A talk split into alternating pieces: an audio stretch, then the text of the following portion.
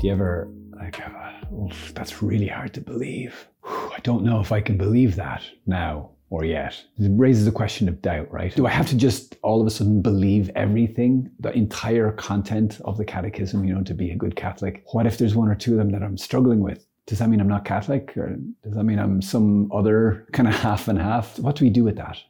Some people, when they're going up to receive communion, they'll have they'll have a, a question in their heart, a doubt. Is this really you, Jesus? I'm not sure if this is you, Jesus. Should I receive the Eucharist if I'm not totally sure? So how to navigate this this question of, of belief and doubt? You could look at the uh, the classic character of, of uh, the apostle Thomas, sometimes called doubting Thomas, because when Jesus rose from the dead, Thomas wasn't there. I'm not sure what Thomas was doing. He was off chatting with the lads. He was down the town. He was doing something and he wasn't with the rest of them and he missed the most important thing. Can you imagine missing an appearance of the risen Jesus? So he wasn't there. He didn't see it. And when the rest of the apostles told him that Jesus had appeared to them, he refused to believe.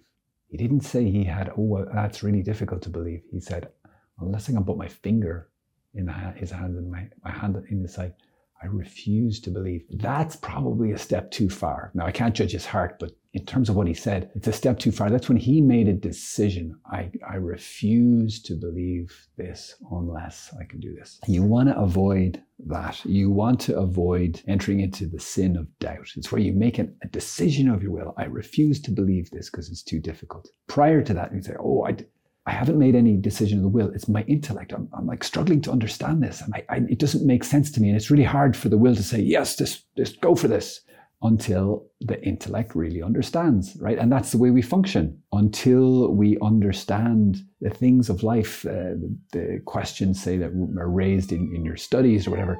It doesn't make sense to say yes to them. Just had an ambulance go by.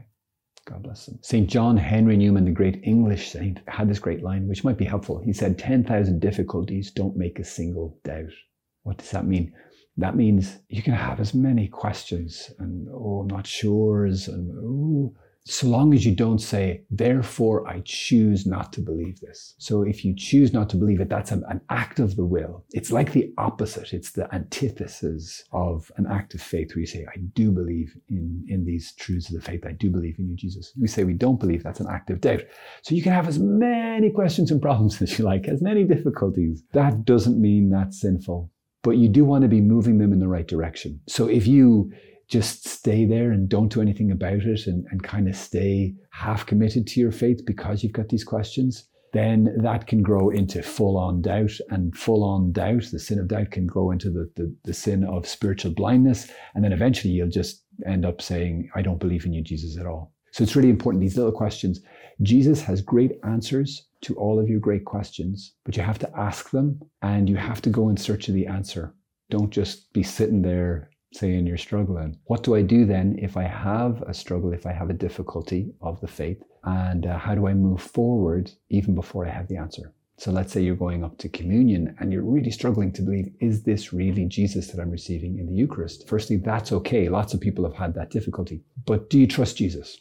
So you, you, you believe he's real, you believe in the church and, and different things, but you're just struggling with this one issue is it reasonable for you to trust Jesus because he revealed all of this stuff? He revealed about the Eucharist, he revealed about the church and the, uh, the, items, the aspects of our faith. Is it reasonable for you to say to Jesus, Well, Jesus, you've been faithful in everything else. You haven't, you know, deceived me in any other area. So, yeah, I believe you in this, even though I don't understand it yet. Like, yeah, that's totally reasonable. That's called friendship. All friendship is based on it. In fact, all culture and science is based on this basic movement of faith. I have no idea of all of the technology involved in, for example, the camera that's recording this or an aeroplane, but I still can use them. I trust. I trust you, Nokia. I trust you, British Airways, and I can use them. So I actually make an act of faith in them, um, interestingly enough. And so too with Jesus, it's very reasonable for you to do that. St. Thomas, he could have made an act of faith simply based on the reasonableness of trusting his friends. They weren't in the habit of lying. They weren't in the habit of making up crazy stories. And just, I know, he just lost his best friend, what, four, three days ago. Let's make up a story and pretend Jesus rose from the dead great idea. This is going to be hilarious. Oh my gosh, so funny. No, they would not have dreamed of doing that. So it wouldn't have been reasonable for him. It was reasonable for him to believe them, but he didn't. So in your question, For example, as we said about the Eucharist, it's reasonable for you to say, I trust you, Jesus. I trust the church. The church has been holding this, this belief for thousands of years. And, you know, am I suddenly going to be the one to realize it's all not true? Like, that's probably not likely. The church is made up of some serious intellects down the years, and they have found this to be reasonable and true. So it's reasonable for me to just trust them until I get a fuller understanding myself. So based on all these reasons, I know, do you know what? I, I don't understand this yet, but I, I believe it's true because I trust you, Jesus, not because I understand the details of the, of the particular aspect of faith. I hope that makes sense to you. So, whatever your difficulty is, that's okay. And lots of them will come up moral teachings, doctrinal teachings, disciplines that you have to try and grab a hold of in your faith. It's okay to have difficulties with them.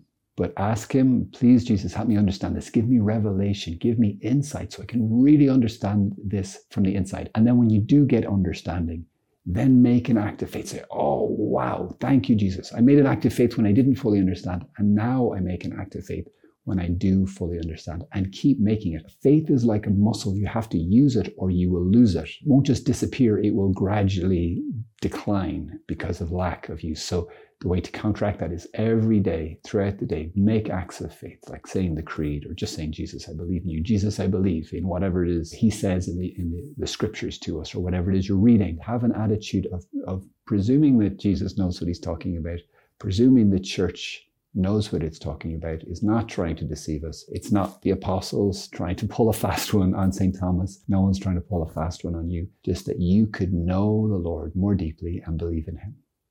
I hope this is helpful. God bless you.